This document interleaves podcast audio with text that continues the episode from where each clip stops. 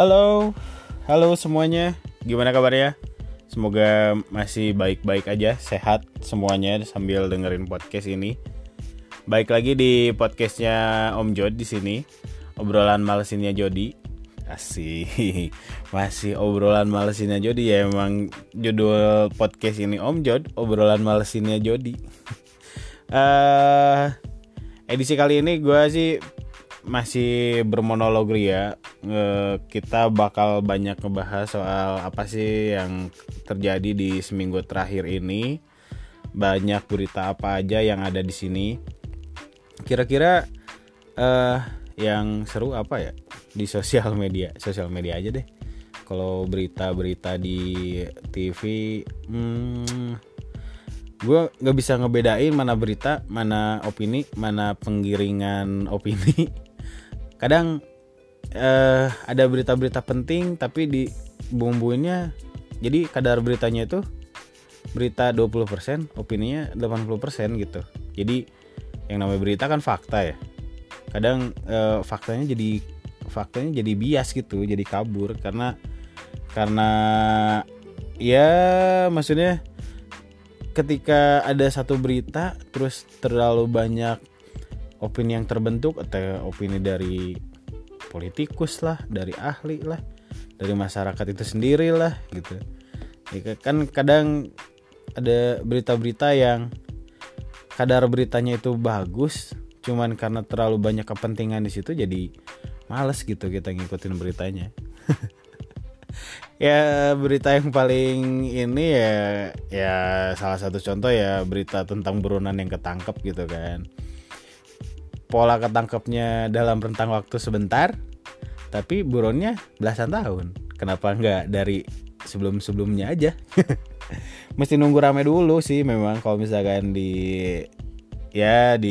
Indonesia yang namanya sesuatu itu harus diramein dulu. Ketika semua ini mulai antusias gitu ngelihat 1-2 berita, baru nih edan-edanan, pasti gila-gilaan. Ketika berita ini terblow up, jas, meledak, entah apapun temanya, pasti narasumbernya tetap itu aja. Lu perhatiin deh, apapun beritanya pasti narasumbernya itu aja, siapapun gitu. Ya di skala sosial media ada ya yang lagi happening di sosial media. Ada tentang fetis. Ini agak geli sih maksudnya. Agak geli itu karena memang ya gimana ya, maksudnya di Indonesia sendiri memang obrolan tentang sesuatu yang mengarah pada orientasi seksual itu menjadi hal yang masih cukup terbatas obrolannya. Menurut gue sih udah bukan hal yang tabu sih ya, karena memang toh semua orang udah mulai terbuka sih mengenai permasalahan seksual ini ya. Pertama kalau misalnya kita bahas orientasi seksual sendiri kan memang isunya tentang orientasi tertentu udah jadi rahasia umum lah di masyarakat ya. Jadi nggak ada yang ditutup-tutupi dan sebagainya. Jadi kan kalau misalkan mungkin sebelum 10 tahun yang lalu, 20 tahun yang lalu, ketika kita ngomongin soal pembahasan konteksnya seksual itu semuanya serba dengan kata lain, dengan ibarat, dengan perumpamaan gitu. Kayak misalkan kita diajarin waktu kecil tentang alat kelamin aja, kadang kan kita direpresentatifkan dengan nama buah-buahan lah, nama hewan lah, atau apapun gitu. Padahal kan kalau misalkan kita terbuka terhadap pembahasan itu, kita menjadi lebih aware kan maksudnya. Cuman memang kondisi sosialnya sendiri 20 tahun terakhir memang secara kehidupan sosial tidak terlalu terbuka terhadap itu gitu. Cuman kan gini loh maksudnya, kalau misalkan ternyata efeknya itu sekarang yang rame di sosial media, di Twitter lah, Twitter dan akhirnya semua sosial media akhirnya rame karena memang gue juga baca berita, baca thread ini pertama itu di Twitter kan, terkait dengan tit bungkus gitu. Jadi si tit bungkus ini mereka dia sih dia itu mencari korban-korban dengan cara yang buat beberapa orang itu sesuatu yang tidak dikenali yang akhirnya dilakukan gitu. Padahal kalau misalkan ada orang yang paham dan mengerti, sebetulnya kalau misalkan beberapa thread yang ngejelasin ini dari mulai history chat dan sebagainya, sebetulnya kalau misalkan itu mau dianalisa lebih lanjut ya, mungkin buat korban-korban sendiri memang sebagian besar itu tidak memahami bahwa ada sesuatu kejanggalan dari apa yang diminta gitu. Akhirnya mereka korban-korban ini menuruti, entah itu dasarnya antara karena dasarnya takut atau misalkan segan gitu ya. Karena memang dari beberapa thread yang dibahas di situ ada yang dia memposisikan sebagai senior di kampusnya, senior di sekolahnya, yang akhirnya menjurus ke hal-hal yang terkait dengan seksual gitu. Dari bahasa beberapa kata per kata pun sebetulnya itu udah menunjukkan superioritas terhadap penekanan atau pemaksaan terhadap tindakan yang memang di luar nalar gitu akhirnya. Cuman kan ketika ada sesuatu yang ganjil terjadi dan kita tidak mendapat ilmu dasarnya gitu, itu kan maksudnya akhirnya ya kita lakuin aja gitu. Kayak misalkan, dan gue pun akhirnya riset beberapa hal terkait dengan si fetish sendiri gitu. Ya kalau kita ngomongin fetish ya kesimpulan mendasar gue ya, kesimpulan sotoya gue yang namanya fetish itu kan berarti munculnya rasa apa ya? Rasa seksual, kalau misalnya konteksnya seksual kesannya ya oke lah, kita gue sih konsisten ngebahas keterbukaan lah ya. Keterbukaan. Jadi orientasi seksual terhadap sesuatu atau misalkan bagian tubuh tertentu gitu. Itu sih kesimpulan satu gue ya. Ada terkait keterangsangan gitu. Nah itu si tit bungkus ini memang akhirnya gimana ya? Korbannya itu kan memang dengan gender yang sama gitu. Gue belum lihat ada thread dari gender yang berbeda dari si pelaku sih, menurut gue ya. Tapi entah apakah ini akan dimaklumi sebagai orientasi sosial ya, dimaklumi sebagai orientasi seksual yang memang itulah adanya gitu. Cuman kan menurut gue ya, maksudnya menurut gue tuh, kalau misalkan kita ngomongin soal orientasi seksual ya buat konsumsi privasi aja sih menurut gue, yang gak usah menjadi glorifikasi lah menurut gue ya.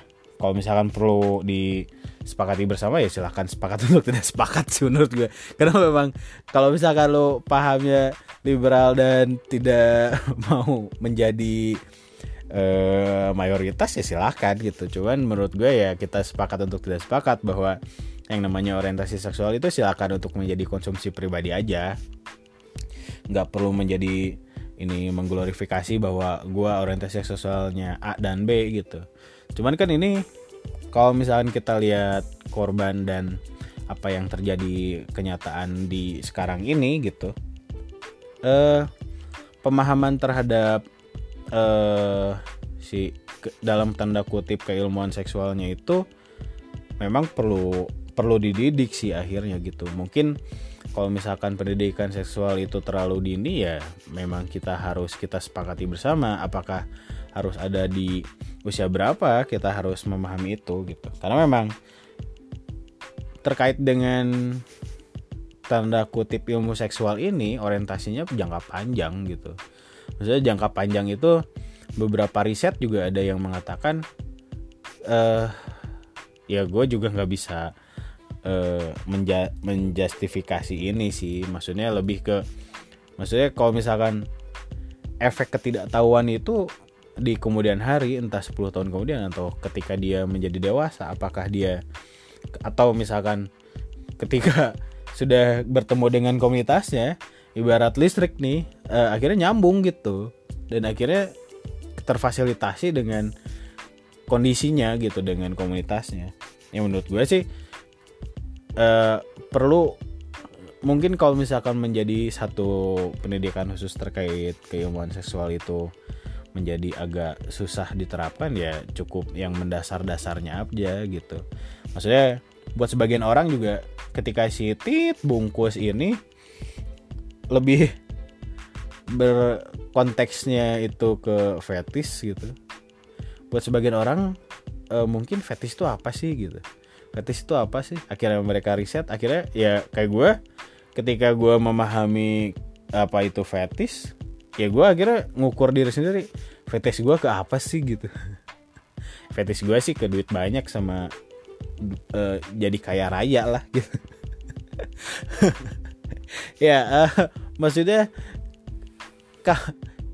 dengan ketidaktahuan dan keterbatasan informasi terkait fetis sendiri, kita akhirnya mencari keilmuan yang resmi itu agak sulit gitu menurut gue ya. Karena memang ya gue pribadi pun untuk mencari keilmuan terhadap fetis itu atau misalkan keilmuan seksual itu akhirnya gue ya otodidak gitu. Otodidak dalam konteks yang lo bisa artiin sendiri seperti apa gitu. Gue pun mencari keilmuan itu dengan ya dengan koridor dan batas-batas tertentu lah gitu. Jadi gue yang langsung oh ini loh fetis, oh fetis itu apa sih, akhirnya searching ke penjelasan-penjelasan keilmuan yang mungkin ada yang secara keilmuan bisa valid atau mungkin secara keilmuan itu dipertanyakan gitu. Ya menurut gue sih ya semoga dengan apa yang terjadi dan rame di sosial media terkait tit bungkus ini bisa jadi pembelajaran bersama sih maksudnya. Karena memang akhirnya kan memang terkait dengan sexual harassment atau misalkan pelecehan seksual itu tidak melihat gender akhirnya gitu. Itu ya menurut gue simpelnya pelecehan seksual itu terkait dengan superioritas si pelaku untuk menekan si korbannya gitu akhirnya. Ya kita saling jagalah, saling menjaga satu sama lain gitu. Gue yakin di lingkungan kita ada bagian yang ada atau beberapa orang yang nggak paham terkait dengan itu, tapi kita paham ya kita jelasin, kita arahin. Jadi jangan sampai kita nggak peduli gitu. Kenapa sih ada ini, ada orang yang nanya kenapa sih kayak gini kok gini, tapi kita orang yang tahu nggak ngasih tahu, itu menurut gue agak mungkin di saat itu lo terkesan lucu aja gitu, tapi jangka panjangnya kita nggak pernah tahu gitu. Ya maksudnya contoh yang sekarang terjadi pun kalau misalkan ternyata ini nggak jadi booming pun akhirnya sebagian orang besar tetap nggak tahu dan memungkinkan untuk menjadi korban yang lebih banyak gitu dengan ketidaktahuan gitu. Tapi kalau misalkan itu jatuhnya ke orang yang dekat sama gue atau misalkan gue paham, ya gue kasih penjelasan, harusnya ada yang janggal nih, lo harusnya gini loh, harusnya bisa nolak loh gitu. Karena memang ya gimana ya, kita sebagai manusia seutuhnya ya harus peduli ke sesama sih menurut gue ya. Ya itu sih maksudnya pembelajaran yang terjadi di apa sih yang rame di sosial media kemarin gitu. Maksudnya ya buat kita saling ngejaga aja sebagai, ya kalau misalkan sebagai orang yang terpelajar mungkin agak susah, tapi ya kita coba menjadi manusia yang seutuhnya lah. Kita coba memanusiakan manusia yang ada di sekitaran kita. Anjir, gue udah jadi ini ya kayak penyuluh kesehatan gitu.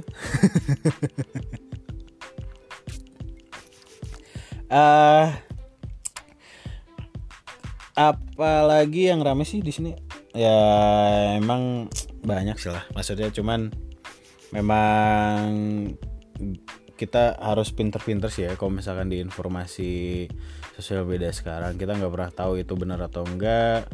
Kita nggak pernah tahu. Kadang ya di kehidupan sosial yang nyata pun kita kadang nggak pernah sepakat terhadap sesuatu, apalagi di sosial media gitu. Kalau dunia nyata itu yang dikenal adalah mulut yang lemes, tapi di sosial media itu jempol yang lemes gitu. Ya kita bijak lah ya sosial media, saling ngejaga, saling ngingetin. Siapa tahu kita bisa, satu tindakan kita bisa menolong banyak orang, kan kita nggak pernah tahu. Ya di episode kali ini gue pengen ngebagi apa sih yang jadi alasan gue bikin podcast. Karena ya ini buat yang nyimak atau dengerin podcast kali ini ya, banyak orang yang nanyain, Jod lu ngapain sih bikin podcast, Jod lu ngapain sih bikin podcast gitu. Lu artis bukan sih, tapi sok-sokan ya. Ya gue sih penyalur ya, penyalur bakat aja gitu. Bakat gue bacot, bakat gue ngomong ya udah gue lakuin gitu.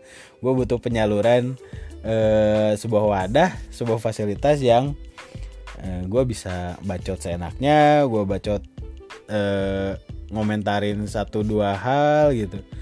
Ya menurut gue itu menjadi sesuatu, ya podcast ini sih, maksudnya podcast ini bisa jadi satu sarana yang gue bisa sharing ilmu. Gue bisa nyampein kritik gue terhadap satu hal secara netral sih yang pasti. Maksudnya ya gue juga nggak perlu menjadi hakim di sini terhadap apa yang terjadi.